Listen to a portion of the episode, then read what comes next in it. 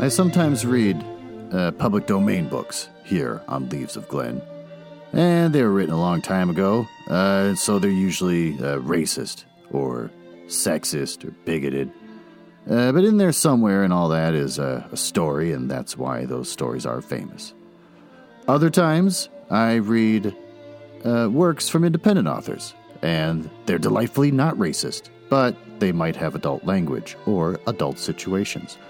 So that's your warning, uh, but I'm sure you uh, are grown up enough to handle it. Don't write to me complaining.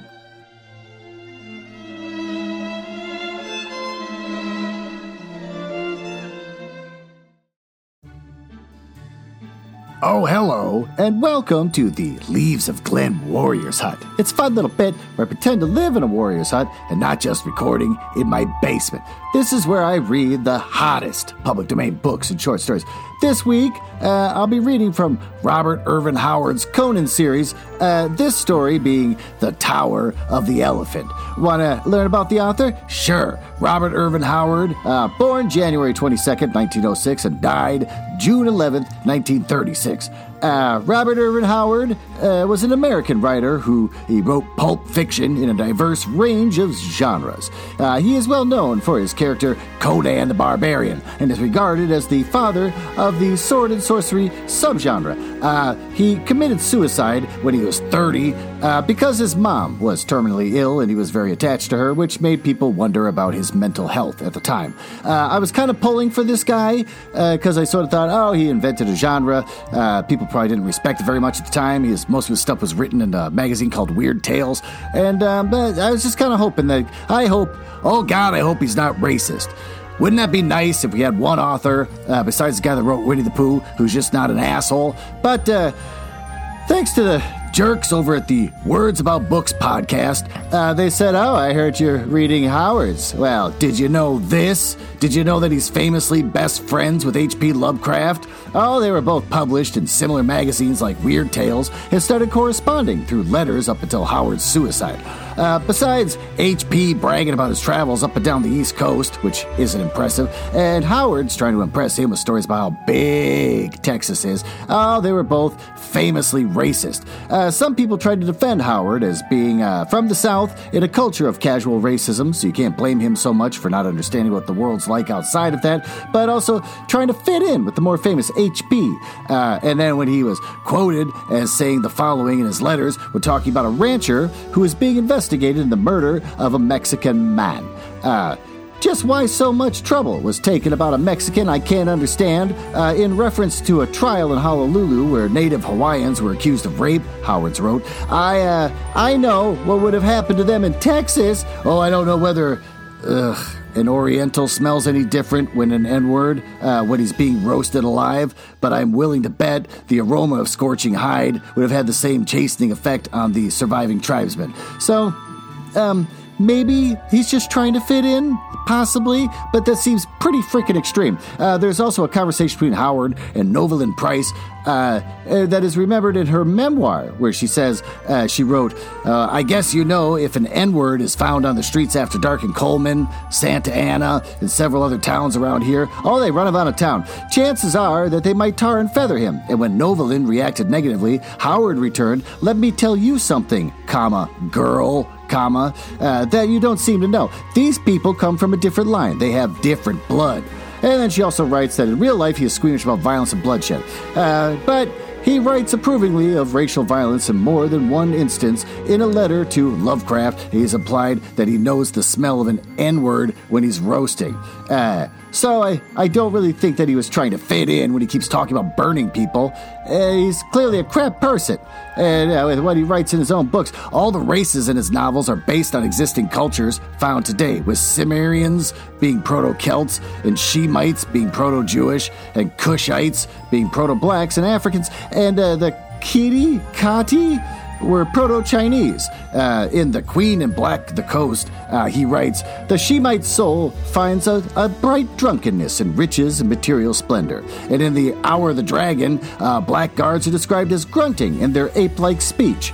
Uh, in the book The Hyena, he says, Because I come from Virginia, race instinct and prejudice are strong in me, and doubtless the feeling of inferiority which Spinoza constantly inspired in me had a great deal to do with my antipathy for him. Uh, in the book The Black Khan, he says uh, uh, Saul Stark is a great big black devil that talks better English than I like to hear uh, an N word talk.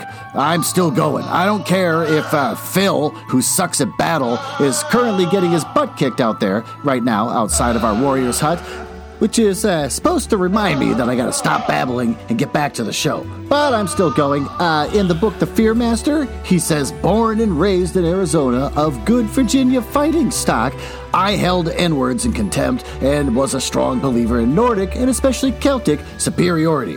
So he's just a huge, huge pile of shit. Uh, one of Howard's close friends, Tevis Clyde Smith, assures us that Howard, uh, quote, did not like the N words and Jews, uh, but would be willing to fight in a race war.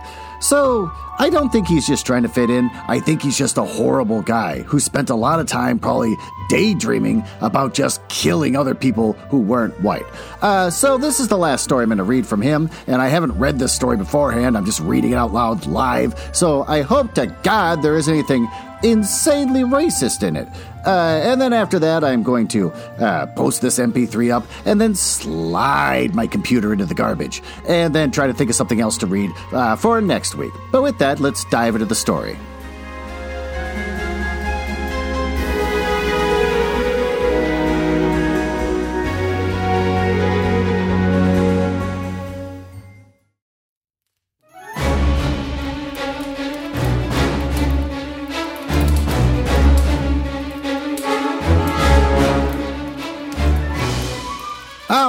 Are. It took you forever to come into my warrior's hut. Why don't you close the flap, eh?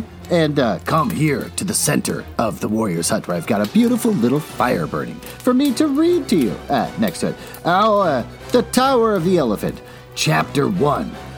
Torches. Close the flap. Yeah, go back. To, yeah, close the flap. Okay, thank you. All right, well, come sit down. There you go. Torches flared murkily on the revels in the Maul where the thieves of the East held carnival by night, eh? and in the Maul they must carouse and roar as they liked, for honest people shoved the quarters, and the watchmen, uh, well paid with stained coins, uh, did not interfere with their sport along the crooked, unpaved streets with their heaps of refuse and, and sloppy puddles. Uh, drunken roisterers staggered, roaring, uh, steel glinted in the shadows where uh, wolf preyed on wolf, and from the darkness rose the shrill laughter of women. Gross. And the sounds of scufflings and strugglings. Torchlight licked luridly uh, from broken windows and, and wide thrown doors. And out of those doors, eh? Stale smells of wine and rank, sweaty bodies, clamor of drinking jacks and fists hammered on rough tables, snatches of obscene songs, oh, I bet they were naughty, and rushed like a blow in the face. In one of these dens, merriment thundered to the low, smoke stained roof, where rascals gathered in every stage of rags and tatters Furtive cut purses, leering kidnappers, quick-fingered thieves, swaggering bravados with their with their with their wenches, eh? strident-voiced women, ooh, strident-voiced women, that's the worst, clad in tawdry finery, and native rogues wear the dominant element, dark-skinned, dark-eyed Zamorians with daggers at their at their girdles and guile in their hearts. Ah, but there were wolves, a half dozen outland nations there as well. Uh, there was the giant Hyborian renegade, a taciturn, dangerous, with a broadsword strapped to his great gaunt frame. For men wore steel openly in the Maul. Ah, there was a Shermetish counterfeiter with his, oh god, with his hook nose and curled blue jack beard. Uh, there was a blue eyed Brythunian wrench sitting on the knee of a tawdry, dark uh, haired gunderman, a wandering mercenary soldier, eh? a deserter from some defeated army, and the, and the fat, fat, gross rogue. God, this guy sucks. So, bawdy jests were all causing shouts of mirth from a professional kidnapper come up from distant Koth to teach women stealing to Zamorians who were born with more knowledge of the art than he could ever attain yeah, in this story, he's just going off the rails. All of his personal opinions about people are just all over the pages. This man halted in his description of uh, intended victim's charms and thrust his muzzle into a huge tankard of frothing ale. and then blowing the foam from his fat lips, oh, he said, By Bel, yeah, god of all thieves, I'll show them how to steal wenches. I'll have her over the Zamorian border before dawn, and there'll be a caravan waiting to receive her. 300 pieces of silver. A Count of Ophir promised me for a sleek young Brythunian eh, of a better class. Oh, it took me weeks wandering among the border cities as a beggar to find one I knew would suit, and she's a pretty baggage. He blew a slobbery kiss in the air. I know lords in Shem who would trade the secret of the Elephant Tower for her, he said, returning to his ale. Oh, uh, touch on his tunic sleeve made him turn his head, scowling at the interruption. He saw a tall, strongly made youth standing beside him. This person was as much out of place in that den as a gray wolf among mangy rats of the gutters. Oh, his cheap tunic could not conceal the hard, rangy lines of his powerful frame and the and the broad shoulders of his of his massive chest. His uh, his lean waist Oh, his heavy arms. Oh, his skin was brown from outland suns, and his eyes blue and smoldering. A shock of tousled black hair crowned his broad forehead, and from his girdle hung a hung a sword in worn leather scabbard. The Kothian involuntarily drew back, for the man was not of any civilized race he knew. Ah, yeah, you spoke of the Elephant Tower? Eh, said the stranger, speaking Zamorian with an, with an alien accent. I've heard much of this tower. Uh, what is its secret? Oh, the fellow's attitude did not seem threatening, and the Kothian's outrage, or courage, sorry, was bolstered up by ale and the evident approval of his audience. Oh, he swelled with self importance. I'd, uh, I'd a secret of the Elephant's Tower, he exclaimed. Why, oh, any fool knows that Yara, the priest, dwells there with a, with a great jewel men call the Elephant's Heart. Uh, that's the secret of his magic.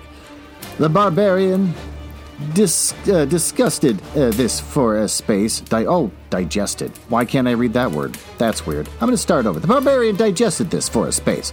I have seen this tower, he said. It is set in a great garden above the level of the city, surrounded by high walls. I've seen no guards, huh? And the walls will be, oh, oh, easy to climb. Why has nobody stolen the secret gem? Oh, the Kothian stared wide mouthed at the other's simplicity, and then burst into a roar of derisive mirth, in which the others joined. Hearken uh, to this heathen, he bellowed. He would steal the jewel of Yara? Hearken, fellow, he said, turning portentously to the other. Oh, I suppose you are some sort of northern barbarian? I am a Cimmerian, the outlander answered, in no friendly tone. The reply and the manner of it meant little to Kothian, uh, of a, a kingdom that lay far to the south on the borders of Sham and so he knew only vaguely of the northern races. Then give ear and learn wisdom, fellows, he said, pointing his drinking jack at the discomfited youths. Uh, yeah, uh, know that in Zamora, and more especially in this city, there are more bold thieves than anywhere else in the in the world. Uh, even Koth. If mortal men could have stolen the gem, oh, be sure it would have been filched long ago. You speak of climbing walls, but once having climbed, would you quickly wish yourself back again? Ah, oh, there's no guards in the gardens at night for a very good reason. That is, no human guards, but in the watch chamber, in the lower part of the tower. Oh, there's our men. Even if you pass those who roam the gardens by night, you must uh, you must still pass through the soldiers, uh, for the gem is kept somewhere in the in the tower above. But if a man could pass through the gardens, argued the Cimmerian, why could he not come at the gem through the upper part of the tower and avoid the soldiers? Again, the Kothian gaped at him. Uh, uh, listen to him, he shouted jeeringly. The barbarian is an eagle who would fly to the jeweled rim of the tower, uh, which is only 150 feet uh, above the earth, which rounded sides slicker than polished glass. The Cimmerian glared about, embarrassed at the roar of mocking laughter that greeted his remark. Oh, he saw no particular humor in it, but he was uh, new to civilization to understand its discourtesies. Civilized men are more discourteous than savages because they know how they how they can be impolite without having their skull split as a general thing, and so that he would be bewildered and chagrined and doubtless would have slunk away abashed. But the Kothian chose to goad him further. Hey, come, come, he shouted, and tell these uh, poor fellows who have only been thieves since before you were spawned, uh, tell them how you'd steal the gem.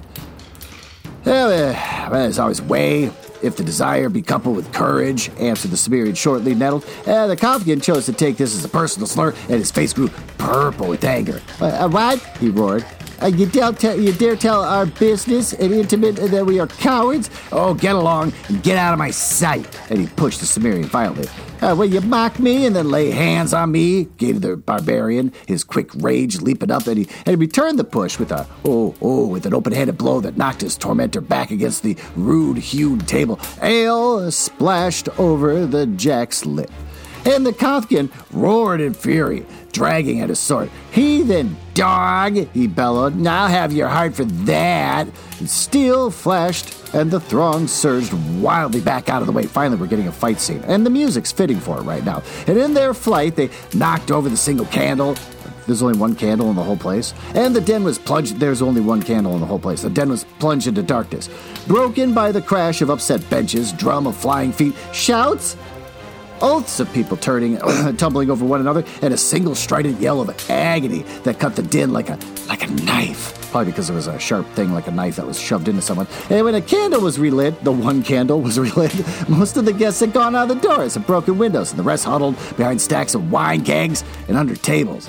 And the barbarian was gone, eh, and the center of the room was deserted except for the gashed body of the Kothian. The Cimmerian, with his unerring instinct of the barbarian, had killed his man in darkness and confusion. Chapter 2 Ah, the lurid lights and drunken revelry fell away behind the Cimmerian, and he had discarded his torn tunic, and he walked through that night naked. Oh, God, I was hoping he'd be naked except for his loincloth and his high strapped sandals, and he moved with supple ease of a, of a, ooh, I don't know, a great tiger and his steely muscles rippling under his brown skin. All he's doing is walking. He's just walking, and his like muscles are rippling underneath his brown skin. He had entered the part of the city reserved for the temples. On all sides of him, they glittered white in the starlight. Snowy marble pillars and golden domes and, and silver arches, uh, shrines of Zamora's uh, myriad strange gods, and he did not trouble his head about them. He knew that Zamora's religion hmm, like all things civilized, long settled people, uh, was intricate and complex, and lost most of the pristine essence in a maze of formulas and rituals. Oh, he'd squatted for hours in the courtyards of the philosophers, uh, listening to the arguments of theologians and teachers, and came away in a haze of bewilderment, sure of only one thing, and that, that they were all touched in the head. yeah, that'll show 'em. And his gods were simple and understandable. Crom was their chief and he lived on a great mountain, whence he sent forth dooms and death. It was useless to call on Crom because he was a gloomy savage god, and he hated weaklings, yeah, nerdlingers, and he gave a man courage at birth and the will of might to kill his enemies, which in the Cimmerian's mind was all any god should be expected to do. His saddled feet made no sound on the gleaming pave, no watchman passed, for even the thieves of the Maul shunned the temples, where strange dooms had been known to fall on violators. Ahead of him, he saw, looming against the sky, the Tower of the Elephant. Oh, he mused, wondering why it was so named. Uh, no one seemed to know, and he had never seen an elephant, but he vaguely understood that it was a monstrous animal with a tail in the front as well as behind. Uh, this wandering Shemite had told him, swearing that he, Burp, had seen such beasts by the thousands in the country of the Hycurians. Uh, but all men knew that what liars were the men of Shem. At any rate, uh, there were no elephants in Zamoria. The shimmering shaft of the tower rose frostily in the stars frostily. That was bad. In the sunlight, it shone so dazzlingly that few could bear its glare. And the men said it was built of silver, and it was round and slim and perfectly cylinder at 150 feet in height, and its rim glittered in the starlight with the great jewels that were crusted. And the tower stood among the waving exotic trees of a garden raised high above the general level of the city. A high wall enclosed this garden, and outside the wall was a lower level, like likewise enclosed by a wall. Nah, wall after wall. No lights shone forth, and there seemed to be no windows in the tower, at least uh, not above the level of the inner wall. Only the gems uh, high above this sparkled frostily in the starlight. Shrubbery grew thick outside the lower or outer wall. The Cimmerian kept close and, and stood beside the barrier, measuring it with his eye. And it, it was high, uh, but he could leap and catch the coping with his fingers, uh, and then it would be child's play to swing himself up and over, and he did not doubt that he could pass the inner wall in the same manner. But he, uh, but he hesitated at thought of the strange perils which had awaited him. And these people were strange and mysterious to him. Oh, they were not of his kind, not even of the same blood. Oh, here we go. As the more westerly Arthurians. Uh, Nemedians, Carthaginians, and Aquilonians, God, this again, whose uh, civilized uh, mysteries had awed him in times past. Oh, the people of Zamoria were very ancient. And from what he had seen of them, very evil. Oh, he thought of Yara, the high priest who worked strange dooms from his jeweled tower, and the Cimmerian's hair prickled as he remembered a tale told by a drunken page of the court how uh, Yara had laughed in the face of a hostile prince, and he held up a, a glowing evil gem before him, and how rays shot out blindingly from the unholy jewel. Uh, to envelop the prince, who screamed and fell down and shrank to a withered black lump that changed to a black spider, uh, which scampered wildly about the chamber till Yara uh, set his heel upon it. Uh, Yara came not often from the Tower of Magic, and always to work evil on some man or some nation. The king of Zamora feared him more than he feared death and he kept himself drunk all the time because his fear was more than he could endure sober. Yara was uh, very old. Uh, centuries old, men said, and added that he would live forever because the magic of his gem, uh, which men called the heart of the elephant, for no better reason than they named his hold the elephant's tower. The Cimmerian, engrossed in these thoughts, shrank quickly against the wall within the garden. Uh, someone was passing who walked with measured stride. Oh, the listener heard the clink of steel. So, after all, a guard did pace these gardens. And Cimmerian waited, expecting to hear him pass again and on the next round, but silence rested over the mysterious gardens. At last, curiosity overcame him. Leaping lightly, he grasped the wall and swung himself up to the top with one arm, and lying flat on the broad coping, oh, he looked down into the wide space between the walls. No shrubbery grew near him, though he saw some carefully trimmed bushes near the inner wall. The starlight fell on the even sour sward, just sward, not sword, but sward, and somewhere a fountain tinkled. Hmm. The Cimmerian cautiously lowered himself down into the inside and drew his sword, staring about him. He was shaken by the nervousness of the wild at the standing thus unprotected the naked starlight, and he moved lightly around the curve of the wall, hugging his shadow until he was even with the shrubbery he had noticed. Uh, then he ran quickly toward it, crouching low and almost tripped over a form that lay crumpled near the edge of the bushes. Uh, a quick look to right and left showed him no enemy in sight, at least so he bent close to investigate. His keen eyes, even in the dim starlight, showed him strongly uh, a strongly built man in silvered armor and a crested helmet of the Zamorian royal guard. A shield and a spear lay near him, and it took but an instant's examination to show that he had been strangled the barbarian glanced about uneasily, and he knew that this man must be the guard that he had heard passing in his hiding place by the wall. Only a short time had passed, and yet in that interval, nameless hands had reached out in the dark and choked out the soldier's life. Straining his eyes in the gloom, now he saw a hint of motion uh, through the shrubs near the wall. Thither, thither, that's a great word. I haven't heard that used in a long, long time. Thither he glided, gripping his sword. He made no more noise than a panther stealing through the night. Yet the man was stalking. Uh, the Cimmerian had a, a, dim glimpse of a huge bulk close to the wall and felt relief that it was uh, at least human. Then the fellow wheeled quickly with a grasp that sounded like panic. And then he made, made his first motion of a forward plunge, hands clutching, then recoiled as the Cimmerian's blade caught the starlight. For a tense instant, neither spoke, standing ready for anything.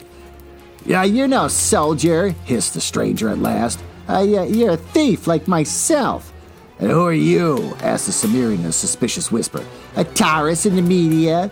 The Cimmerian lowered his sword. Oh, I've heard of you. Men call you a prince of thieves. Ah, a low laugh answered him. Yeah, Taurus was tall and the Cimmerian heavier, and he was uh, big bellied and fat. But every movement be, uh, betokened a subtle dynamic magnetism, which was reflected in the keen eyes that glinted vitally, even in the starlight. Oh, he was I was barefooted and carried a coil of what looked like a, a, thin, a thin, strong rope, knotted at irregular intervals. Ah, who are you? he whispered. Conan, a Cimmerian, answered the other. I came seeking a way to steal Yara's jewel. That men call the elephant's heart. Conan sensed the man's great belly shaking in laughter. He sensed it or he watched it. But it was not derisive. Uh, by Bel, god of thieves, hissed Taurus. I uh, thought only myself had courage to attempt that poaching. These Zamorians call themselves thieves. Bah! Conan, I like your grit. I never shared an adventure with anyone, by, uh, but by Bel, we'll attempt this together. Uh, uh, uh if, if, you're willing, uh, then you're after the gem too? Yeah, what else? I've had my plans laid for months, but you, I think, have acted on sudden impulse, my friend. Uh, you killed the soldier? Of course, I slid over the wall when he was on the other side of the gun. I, I, I hid in the bushes, and he heard me, or thought he heard something. And when he came blundering over, it was no trick at all to get behind him and suddenly grip his neck and, and choke out this fool's life. Uh, he was, like most men, half blind in the dark. A good thief should have eyes like a cat. Uh, you made one mistake, said Conan. Taurus's eyes flashed angrily. I I, a mistake? Impossible. You should have dragged the body into the bushes. Said the novice to the master of the art. Oh, they will not change the guard until past midnight. Should anyone come uh, searching for him now and find his body, ah, they'd have to flee at once Yara, uh, bellowing the news and give us time to escape. Were they not to find it, well, they'd go beating up the bushes and catch us like rats in a trap. Ah, ah, you're right, agreed Conan. Uh, so, now attend. We waste time in this cursed discussion. There are no guards in the inner garden, uh, human guards, I mean, though there are sentinels even more deadly. Uh, it was their presence which baffled me for so long, but I finally discovered a way to circumvent them. What are the, uh, what are the soldiers in the lower parts of the tower? Ah, old Yara dwells in the chambers above. By that road we will come and go, I hope.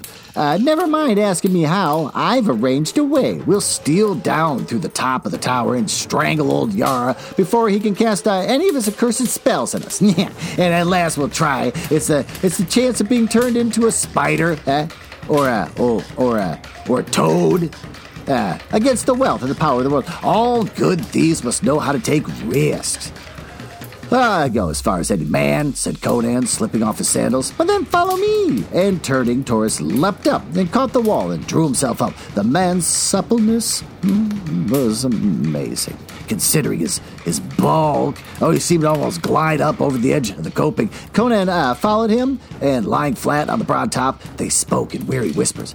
I, uh, I see no light, Conan muttered. The lower part of the tower seemed much like that of a portion visible from the outside of the garden. A perfect uh, gleaming cylinder with no apparent openings. Uh, there's a there's a cleverly constructed doors and windows, answered Taurus, but they are closed. Uh, the soldiers breathe air that comes from above. The garden was a vague pool of shadows. There were, uh, oh, I don't know, feathery bushes, eh, and low spreading trees, Waving darkly in the starlight, Conan's uh, weary soul felt the aura of waiting menace that brooded over it. He felt the burning glare of unseen eyes, and he caught a subtle scent that made the short hairs on his neck in- instinctively bristle as a dog uh, hunting bristles at the scent of an ancient enemy.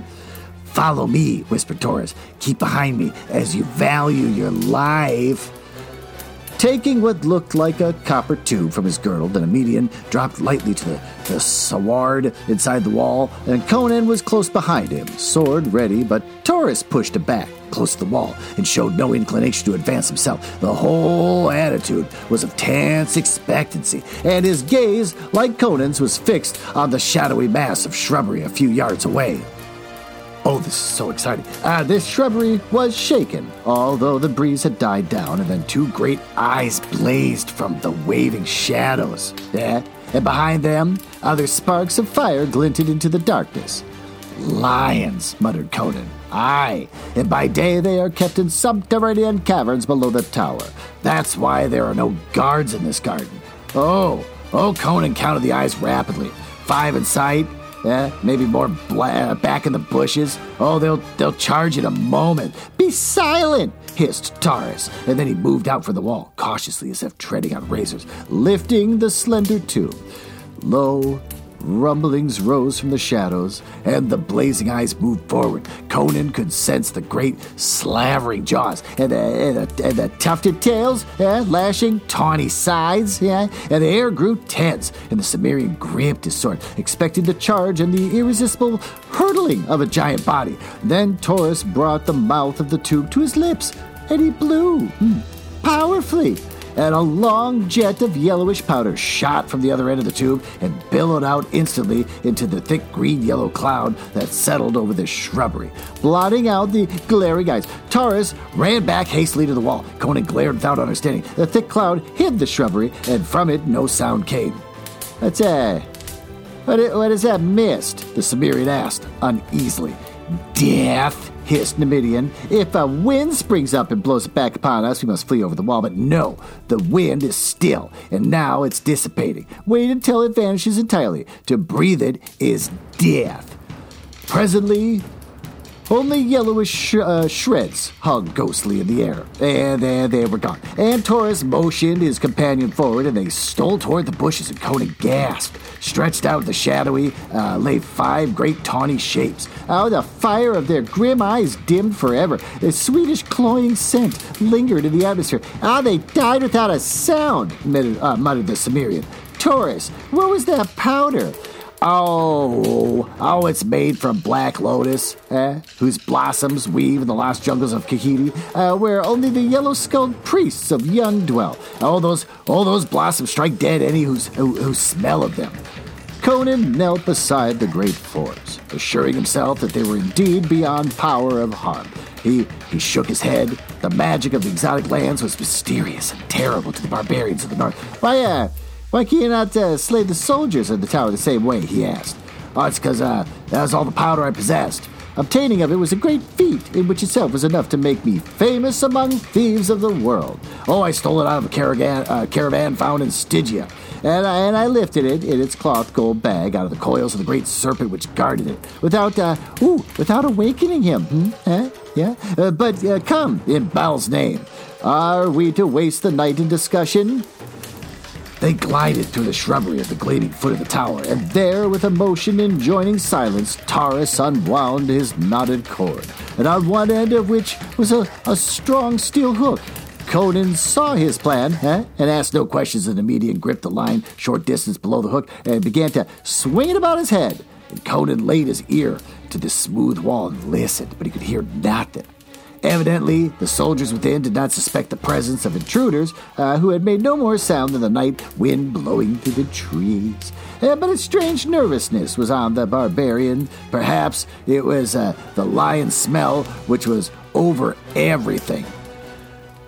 Well, that's interesting enough. Uh, why don't we, uh, I don't know, retire over there about three feet away where I've got a bunch of yak pelts uh, I can't really have the master bedroom where I read to you romantic books and we lie around naked and have kind of a romantic evening, getting sensual, uh, my little pet. No, instead, we're going to go over these yak pelts and uh, just lay down. Uh, and I'll just read to you the latest upcoming romance novels from Penguin Random House Books.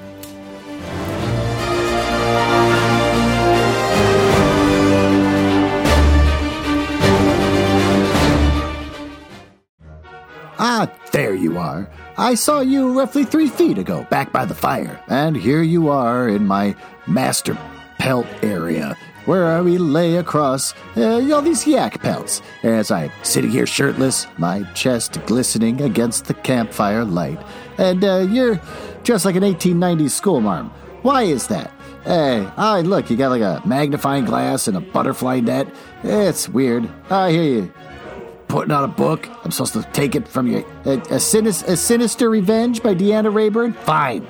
About a sinister revenge, Veronica must find and stop a devious killer when a group of old friends is targeted for death in this new adventure for the New York Times best-selling and Edgar Award nominated author Deanna Raybourn. I would hope that, uh, well, New York Times is a throwaway. As long as you pay money, you can be ranked up there. But Edgar Award nominated. Well, well, well, that's got to be something pretty important, I imagine.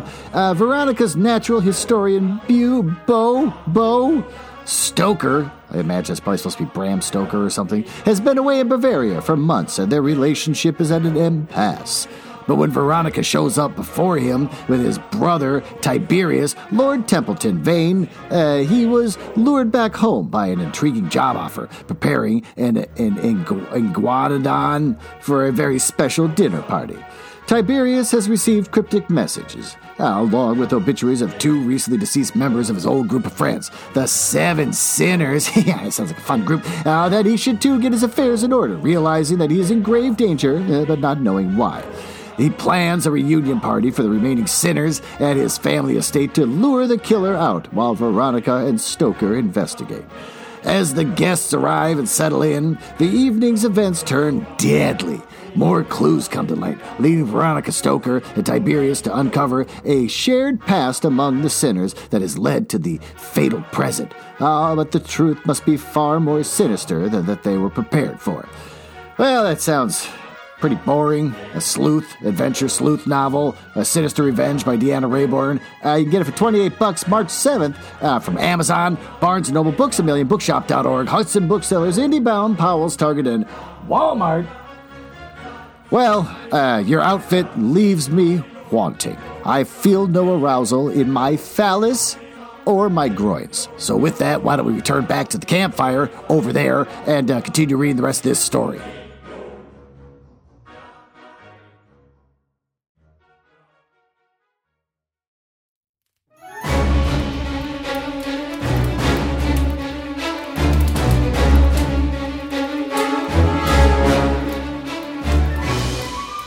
There you are. Ah, you're back over here, over by the campfire, and I see you're still wearing the dress. That's fine. I don't care. It doesn't impress me. Uh, it doesn't fit with the times of the warrior's hut, which is probably what I find so insulting and uh, not attractive.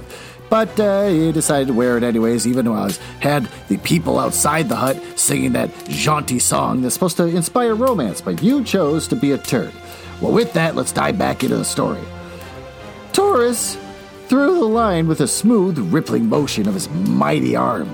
Oh, the hook curved upward and inward in a particular manner, as hard to describe, and vanished over the jeweled rim.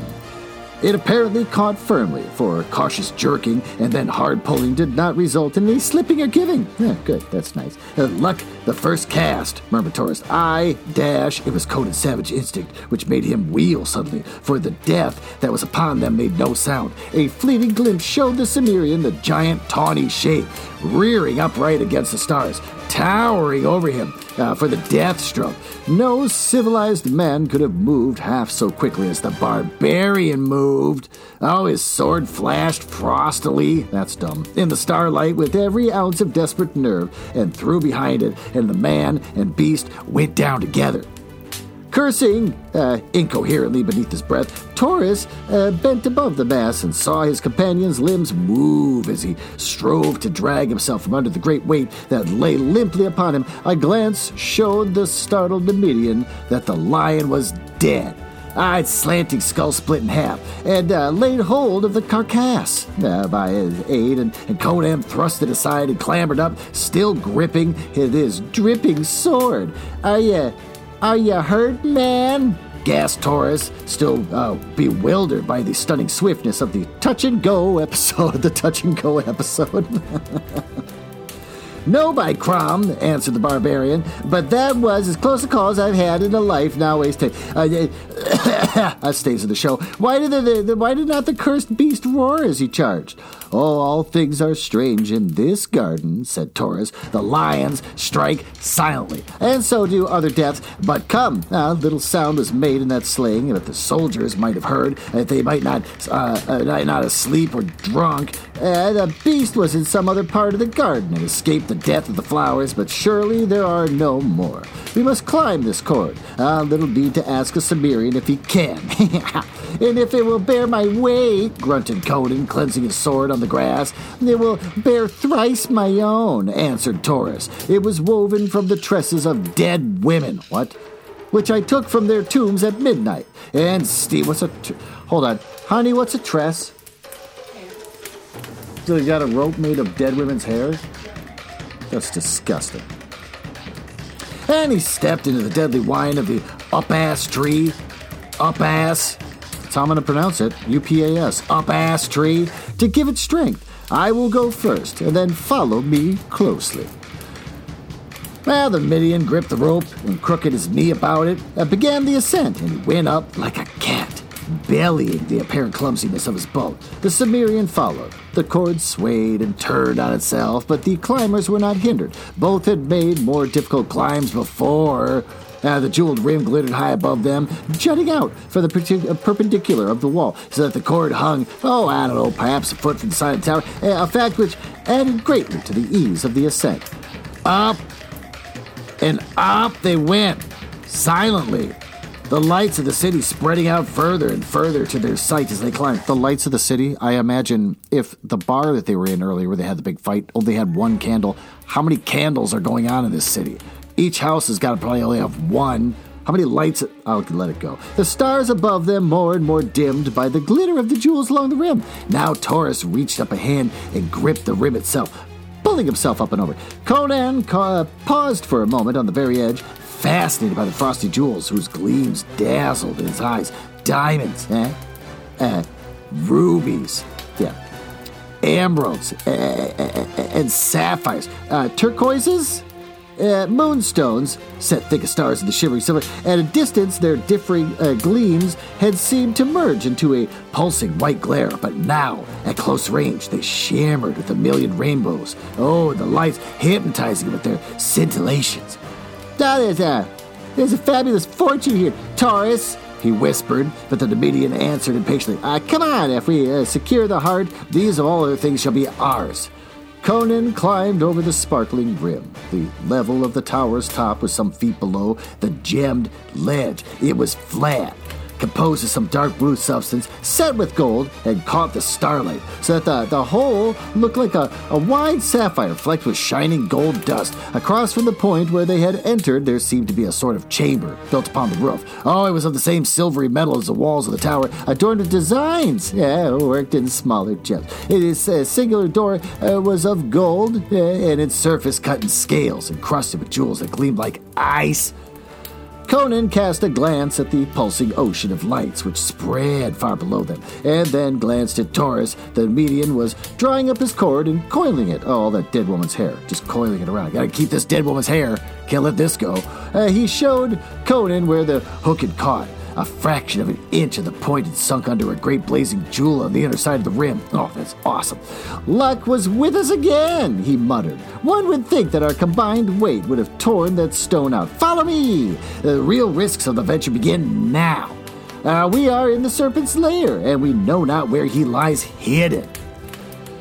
Like stalking tigers, uh, they crept across the darkly gleaming floor and halted outside the sparkling door. With a deft and cautious hand, Taurus tried it. Oh, it gave without resistance, and the companions looked in, tensed for anything. Over the Nemedian's shoulder, Conan had a glimpse of glittering chambers, the walls, the ceiling, the floor, which were crusted with great white jewels, which were lighted up brightly, and which he seemed oh, only uh, an illumination. It seemed empty of life.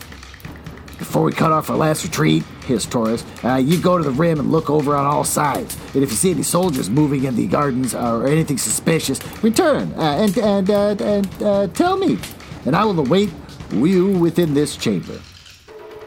Conan saw scant reason in this and a faint suspicion of his companion touched his wary soul. But he did as Taurus requested, and as he turned away, the Nemedian slapped inside and, uh, and the door, and he drew it shut behind him, and uh, Conan crept about the rim of the tower, returning to the starting point without having seen anything suspicious uh, in the vaguely wavering sea of leaves now. Oh, he turned toward the door. Suddenly, from within the chamber, there sounded a strangled cry.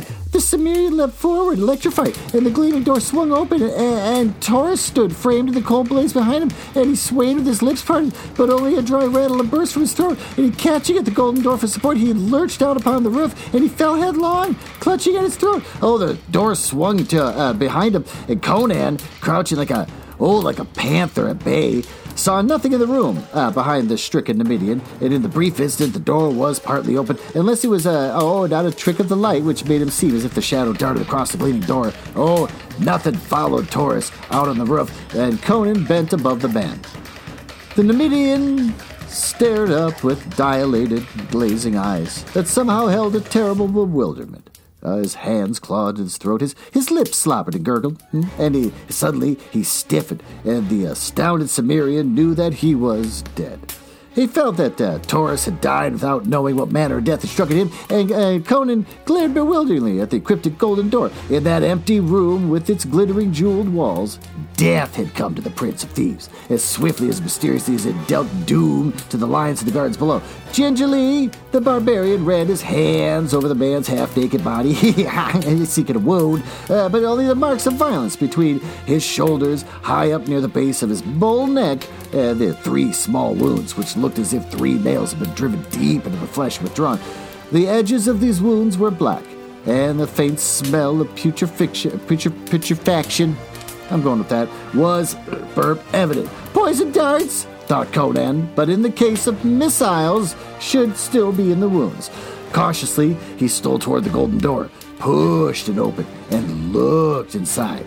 The chamber lay empty, bathed in the cold, pulsing glow of a myriad of jewels, and in every, the very center of the ceiling, he idly noted a curious design a black, eight sided pattern. In the, in, in the center of which four gems glittered. I get it, there's a lot of gems everywhere. With red flame, unlike the white blaze of the other jewels. Across the room, now there was another door, like the one that he just stood, except that it was not carved with a scale pattern. It was a, a door uh, that from which death had come. Eh, question mark M dash. And having struck down its victim, had it retreated by the same way? Closing the door behind him, the Cimmerian advanced into the chamber. His bare feet made no sound on the crystal floor. There were no stairs, uh, or, or, chairs, or tables, or chamber. Only three or four silken couches embroidered with gold and worked in strange serpentine designs. The silver uh, bound mahogany chests uh, were sealed with heavy golden locks, and others lay open, uh, their carven lids thrown back, revealing heaps of jewels in a careless riot uh, of splendor in the Cimmerian's astounded eyes. Uh, Conan swore beneath his breath. Already he had looked upon more wealth that night than he had ever dreamed existed in all the world. Uh, and he drew, uh, dizzy, uh, thinking that it must be the value of the jewel that he sought. He was in the center of the room now, going as stooped forward, his head thrust out wearily, sword advanced, and then again, death struck at him, soundlessly, a flying shadow that uh, swept across the gleaming floor. And that was his only warning, and his instinctive sidelong leap, that's all that saved his life. And he had a flashing glimpse of a, a, a hairy black horror that swung past him with a clashing and frothing fangs, and uh, something splashed at his bare shoulder that burned like drops of liquid hellfire. Springing back, sword high, he saw the horror strike the floor, wheel, and scuttle toward him with appalling speed. A gigantic black spider, such as men only see in, in nightmare dreams. It was as large as a, as a pig. Its eight thick, hairy legs drove the ogreish body over the floor at headlong pace. Its four evilly gleaming eyes, ugh, evilly, shone with a horrible intelligence, and its fangs dripped venom that Conan knew from the burning of his shoulder, where only a few drops had splashed as the thing struck and missed, was laden with swift death. This was the killer that had dropped from its perch in the middle of the ceiling and, and stranded its web on its neck at the median fools that were not uh, to have suspected the upper chambers would be guarded as well as the lower? Question exclamation point. Uh, these these thoughts flashed briefly through conan's mind as the monster rushed. He leapt high and it passed beneath him wheeled and charged back. This time he evaded its rush with a sidewise leap and struck back like a cat his sword severed one of the hairy legs, and again he barely saved himself as the monstrosity swerved at him, fangs clicking fiendishly. But the creature did not press the pursuit. Turning, it scuttled across the crystal floor and ran up the wall to the ceiling, where it crouched for an instant, glaring down at him with its fiendish red eyes. Then, without warning, it launched itself through space, trailing a strand of slimy grayish stuff. Conan stepped back to avoid the hurtling body, then ducked frantically just in time to escape being snared by the flying web rope. He saw the monster's intent and sprang forward to the door, but it was quicker, and a, st- a, sticky strand cast across the door made him a prisoner. He dared not try to cut it with his sword. He knew the stuff would cling to the blade, so before he could shake it loose, so he, the fiend would be sinking his fangs in his back. Then he began a desperate game. The wits and quickness of man matched against the fiendish craft and speed of a giant spider. It no longer scuttled across the floor in a direct charge or swung its body through the air at him. It raced about the ceiling and the walls, seeking to snare him in the long loops of sticky gray web strands, which is flung with its devilish accuracy. These strands were thick as ropes. Conan knew that once they were coiled about him, his desperate strength would not be enough to tear him free before the monster struck all over the chamber with the devil's dance, in utter silence except for the quick breathing of the man and the low scuff of his bare feet on the shining floor. The uh, castanet rattle of the monstrosity's fangs the gray strands lay in coils on the floor, and they were looped along the walls. They overlaid the jeweled chests and silken couches and hung in dusty festoons from the jeweled ceiling.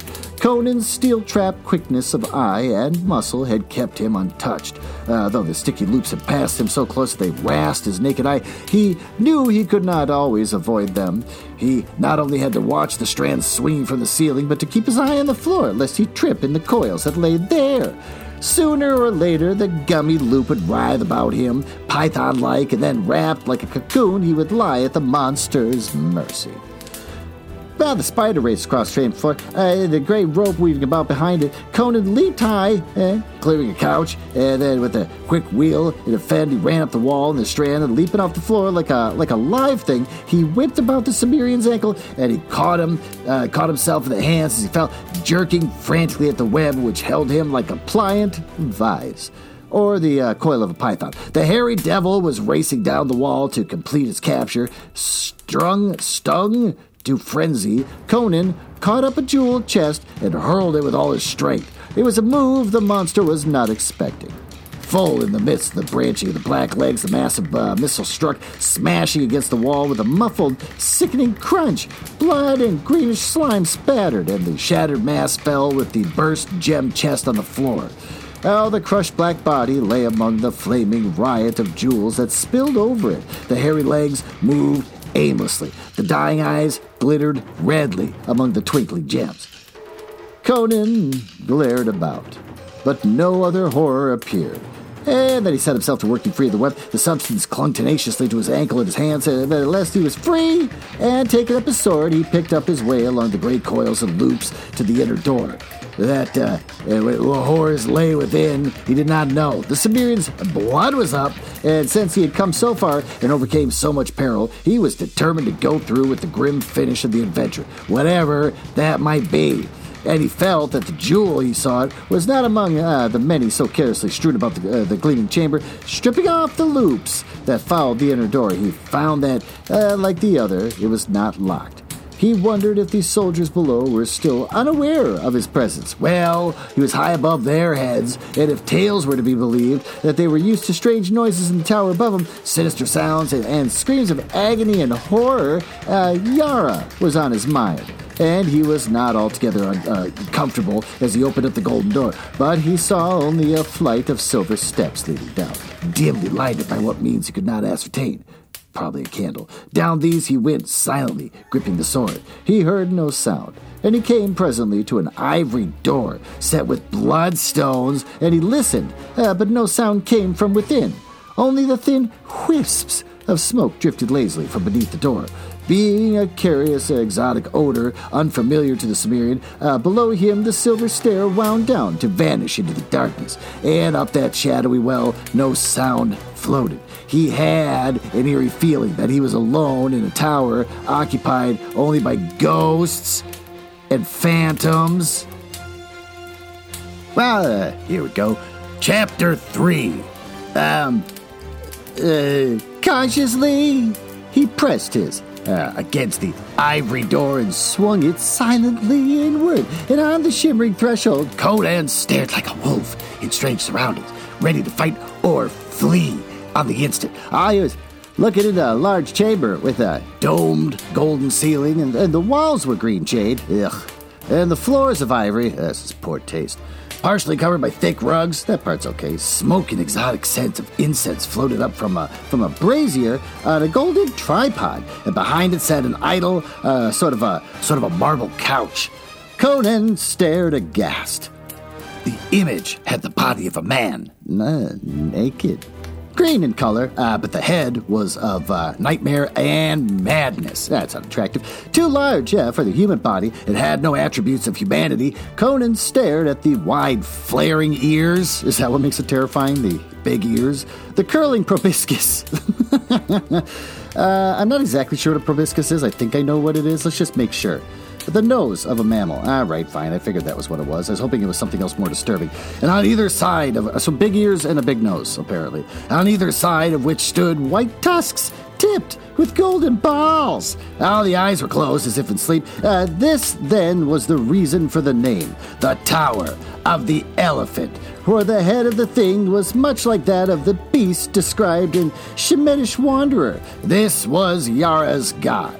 Where then should the gem be, but concealed in the idol? Oh, since the stone was called the elephant's heart? As Conan came forward, his eyes fixed on the motionless idol. Oh, the eyes of the thing opened suddenly! Exclamation point. The Cimmerian froze in his tracks with no exclamation point. It was no image. It was a living thing. And he was trapped in its chamber. That did not exactly uh, explode in a burst of murderous frenzy is a, is a fact that measures his horror, which paralyzed him where he stood. A civilized man in his position would have sought doubtful revenge in the conclusion that he was insane. It did not occur to the Cimmerian to doubt his senses. He knew he was face to face with the demon of the Elder World. The realization robbed him of all his faculties except sight.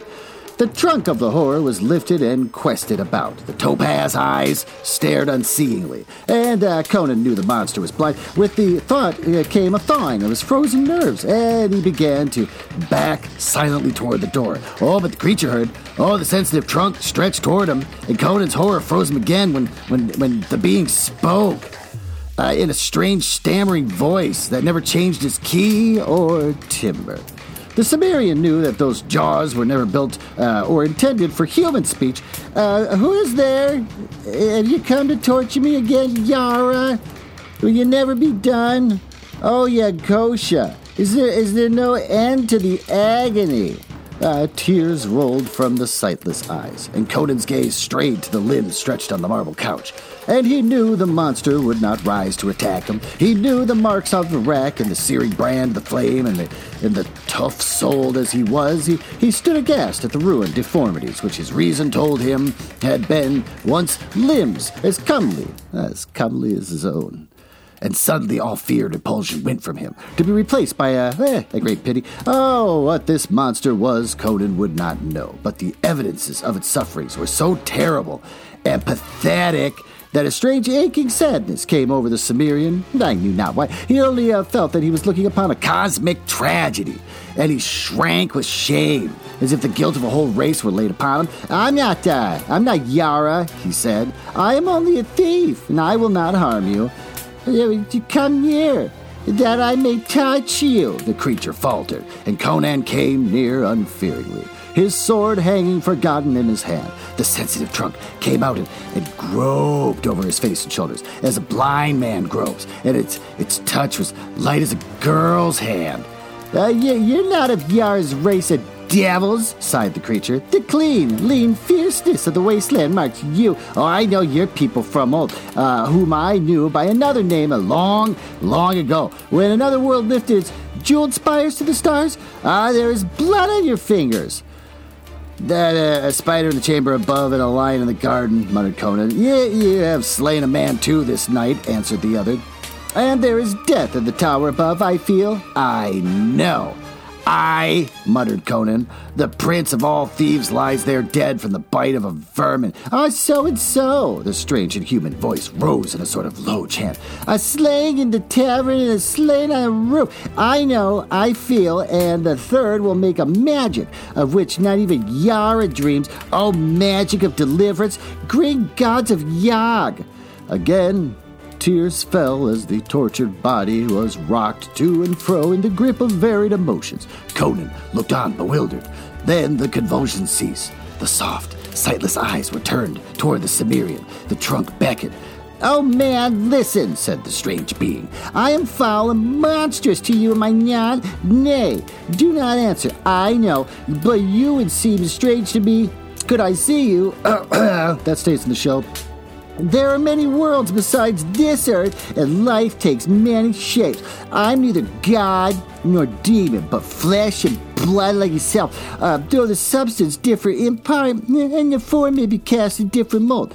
I am very old, old man of the waste countries. Long and long ago, I came. He's going to have this big, long speech that I have to keep doing this dumb voice I chose to use. I came to this planet with others of my world from the green planet Yog, which circles forever in the outer fringe of the universe. We swept through space, our mighty wings that drove us through the cosmos quicker than light because we had warred with the kings of Yog and were defeated and outcast. But we could never return, for on earth our wings withered from our shoulders. Here we abode, apart from earthly life. Oh, we fought the strange and terrible forms of life which we then walked on earth, and then we became feared, and we were not molested in the dim jungles of the past where we had our abode. We saw men grow. This is going on forever. We saw men grow from the ape and build the surrounding cities of Vasula, Camila, Camorta, and other sisters. We filled for the marines of the thrust and the heathers, the Atlantis, of the Picts and Luthers. We saw the oceans rise in the Gulf of Atlantis and Lemuria on the Isles of the Picts and the shining cities of civilization. We saw the survivors of Pictum and the Atlantis build on their Stone Age empires and go down in ruin, looked at bloody wars, and we saw the Picts sink into abysmal savagery. They're just throwing all these terms of cities, names, and stuff like we're supposed to care the Atlanteans into apedom again. Apedom again? We saw new savages drift southward and conquering ways from the Eclectic Circle to build a new civilization. New kingdoms called Nemedia and Koth and Aquilonia and their sisters. We saw you people rise under a new name from the jungles of the apes that have been Atlanteans. We saw the descendants of the Lemurians who had survived the cataclysm rise again through the savagery of the Ride of the West, now Hyrkanians, and we saw the race of devils, survivors in ancient civilizations that were before the Atlantis sank and came once more to the culture and power and accused kingdom of Zamora. All of this we saw, neither abiding nor hindering in the immutable cosmic law. And one by one we died, for we of Yog are not immortal, though our lives are the lives of planets and constellations. At last I alone was left, dreaming of old times among the ruined temples of the jungle lost Khitai, worshipped as a god by the ancient yellow skinned race. Oh, Christ, the yellow skinned race. Jesus Christ. That's right, Khitai's supposed to be Asian. Then came the Yara, versed in a dark knowledge handed down through the days of barbarism since before Atlantis sank. He's still going. First, I'm not doing the voice anymore. He sat at my feet and learned wisdom. But he was not satisfied with what I taught him, for it was white magic, and we wished evil lore to enslave kings and a glut of fiendish ambition. I would teach him none of the black secrets I had gained, though no wish of mine through the sun. Oh, the wisdom was deeper than I had get. He's just, this is page after page. With guile, I would stab him. He'd be talking with his little trunk, trying to touch me, this little girlish touch, and then I just put a sword right through his goddamn mouth. With a guile gotten from the dusky tombs of dark Stygia, he uh, trapped me into divulging a secret that I had not intended to bear. Oh, turning my own power upon me, he enslaved me. Oh, gods of Yag, uh, my cup has been bitter uh, since that hour. Uh, he brought me out from the jungles of Khitai, where the great gray apes danced to the pipes of the yellow priests, and offering the fruit of the wine, heaped my broken altars. No more was I a god to kindly jungle folk. I was a slave to a devil in human form. Again, tears stole from the unseeing eyes. Ah, he pent me in the tower which he commanded I built for him in a single night, and by fire and rack he mastered me, and then the strange unearthly torches which you would not understand. In agony, I would long ago have taken my own life if I could, but he kept me alive, mangled, blinded, and broken, to do his uh, foul bidding, and for three hundred years I have done his bidding. From this, from this marble couch, blackening my soul with the cosmic sins and staining my wisdom with crimes because I had no other choice. Yet, not all my ancient secrets has he wrested from me, and my last gift shall be the sorcery of the blood and the jewel.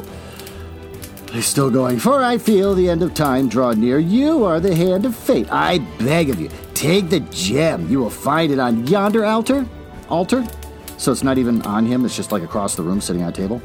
Conan turned to the gold and ivory altar indicated and took up a great round jewel, oh, clear as crimson crystal, and he knew that this was the heart of the elephant.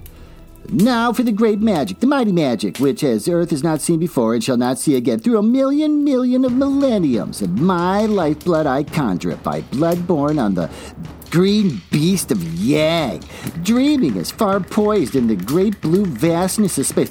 Take your sword, man, and cut out my heart. Then squeeze it so the blood will flow over the red stone. And then go you down these stairs and enter the ebony chamber where Yara sits, wrapped in a lotus dreams of evil.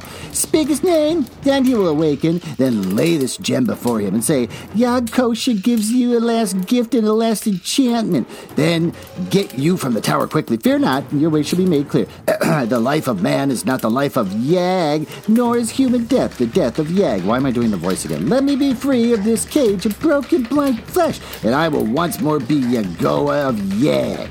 Morning crowned and shining, with wings to fly and feet to dance and eyes to see, and hands to break. Break what? Uncertainly, Conan approached, and Yag-kosha, or Yagoa, as if sensing uncertainty, indicated ah, where he should strike. Conan set his teeth and drove the sword deep, thank God. Blood streamed over the blade in his hand, and the monster started convulsively uh, to lay back and quite still.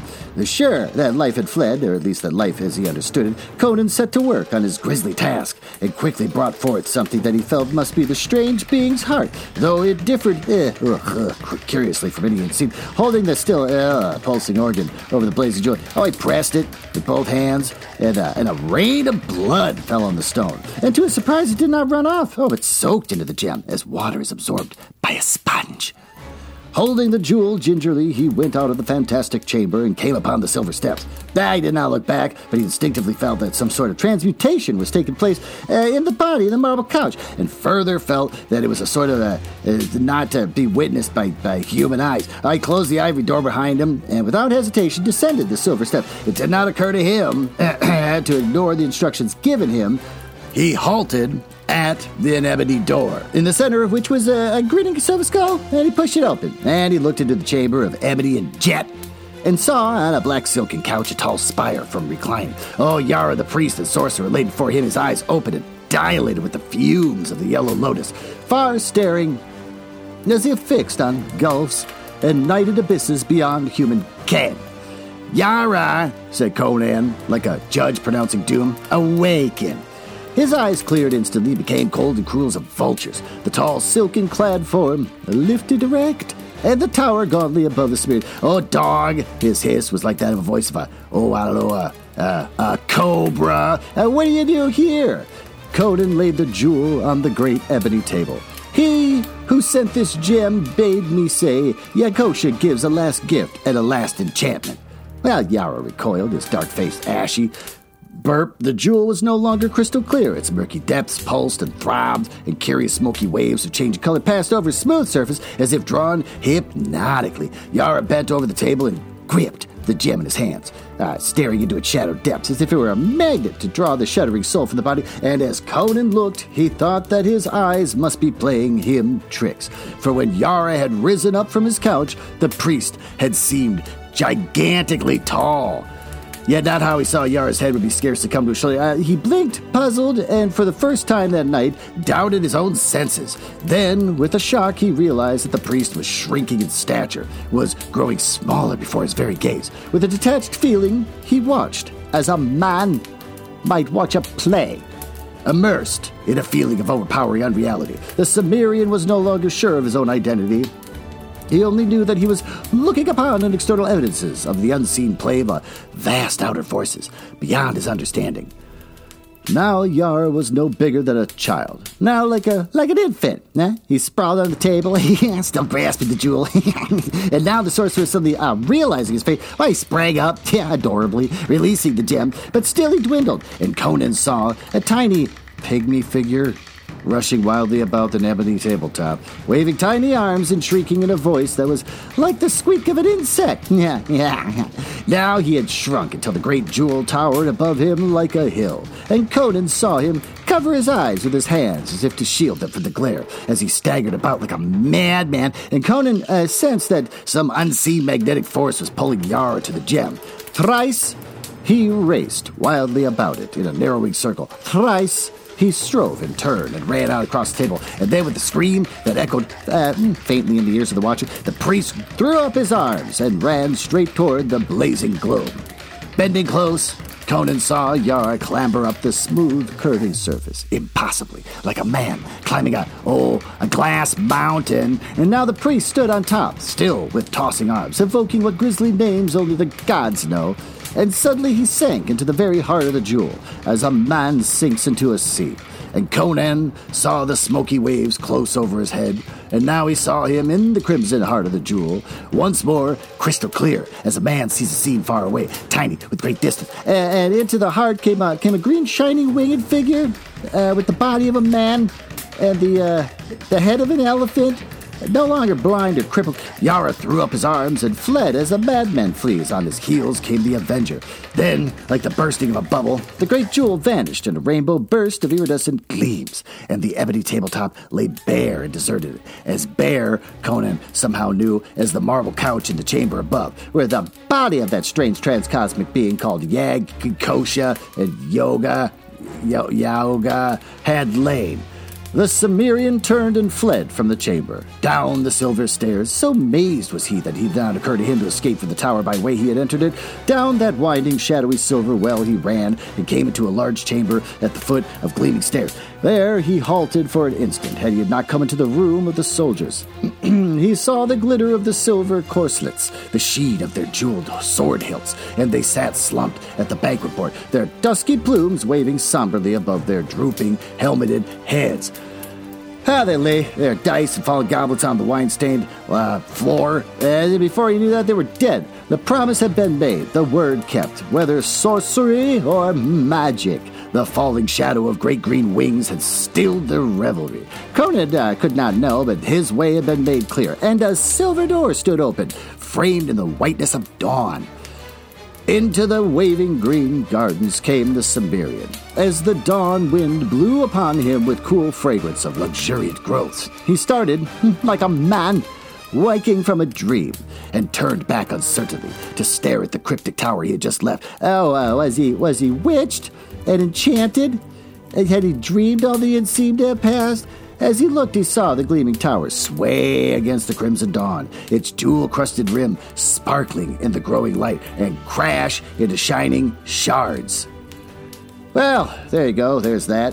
Why don't we, uh, get out of this hut? Uh, open that flap, go outside, and uh, have a cigarette or something, and uh, talk about what the hell we just read.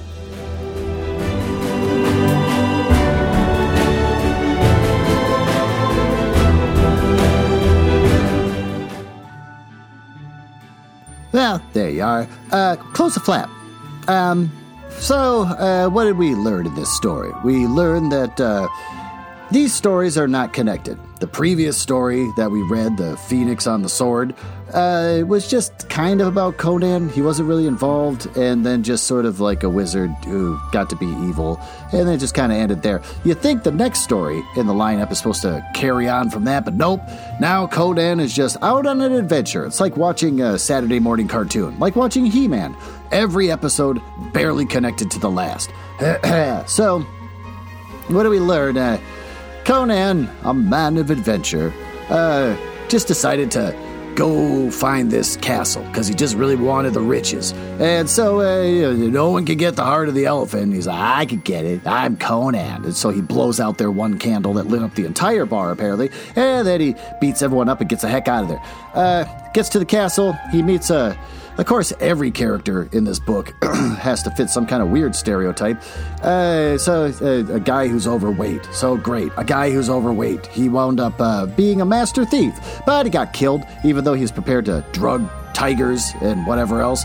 Uh, and so then uh, it's up to Conan to finish it himself. So he goes and he, he finds uh, the elephant statue looking thing, and it's a pathetic cosmic creature, uh, probably taken from uh, his friendship with H.P. Uh, Lovecraft. And so, it, blah, blah, blah, my wings don't work. kill me, and I'll make it worth your while. So, kills him, puts the blood all over the gem, gives it to the evil wizard, who becomes a, a tiny man and comedically gets sucked into the actual gem where apparently the elephant guy is sitting there waiting and they have like a kind of uh, Tom and Jerry running around chasing each other kind of scene inside the gem. Uh, and then the gem disappears, and then uh, that's it. So Conan walks out with nothing. Uh, nothing at all. Uh, he didn't even try to pry off one of the gems on the outside of the tower or nothing. He's just like, well, sucks to this, and just walked out of the tower, and then the story ends. Uh, what's good? Um, I think if I hadn't learned how racist this author is, uh, I might have actually enjoyed this. It's got everything you're looking for if you're looking for campy sort of uh, sword and sorcery adventure. It's not the most creative thing in the world, but you know the guy kind of invented it.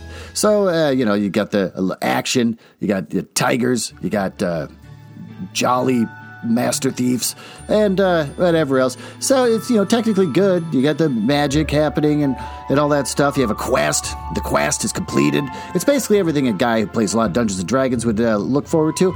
Except the thing is, is once I learned about uh, how these races that he's got in here that he will not stop listing off. The elephant would not stop talking about the entire history of every one of these races and lands and peoples and. Ugh. Uh, but once you learn about how they're based on other races in an unflattering way, then you can start to pick them out. Oh, uh, the yellow skinned Kalides or whatever they're called. Great, great. I just read that on the air, knowing the history and context behind it. So, uh, I mean, it's good. The story's good. It's good for kids, I imagine. Kids would read it and like it. What sucks? The racism. And once you know his racist background, it ruins all the stories because then all of a sudden you start to see how he's talking about all these other races in his stories because they're all racist races. Uh, what do we learn?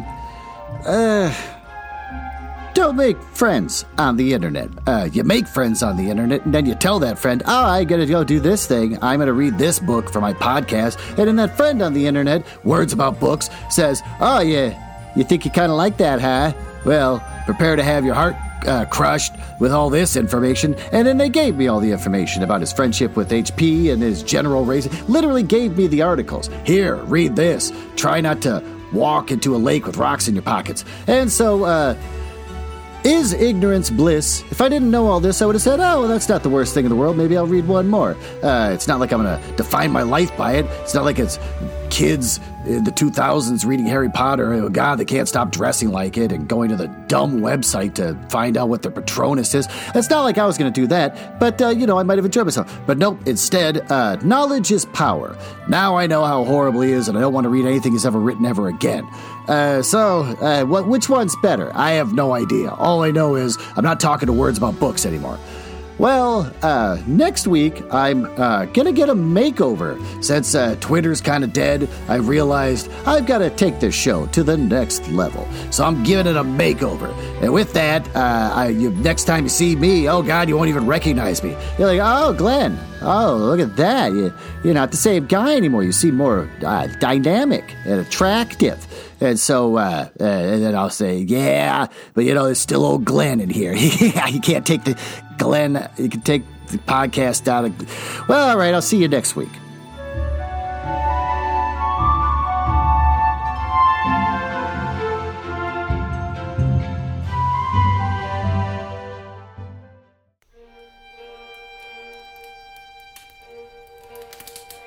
Ah, uh, well, it appears you found me in the part of the podcast I hate the most, where I tell you all about the places on the internet where you can find me.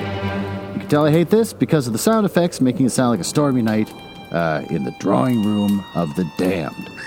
Now, there's there's that. Uh, uh, I, are you cool? I like cool people. It's the reason why I got involved in this business to begin with, just to meet cool people, not losers.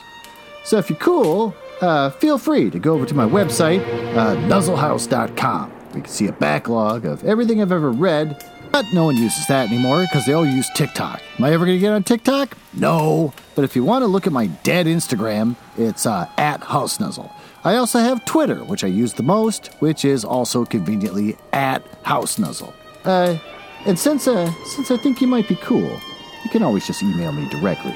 Glenn.nuzzles at gmail.com. But don't, uh, don't email if you're a, a nerdlinger or a dork. Now, back to business. Can't believe I drank all of them already. There's gotta be one left.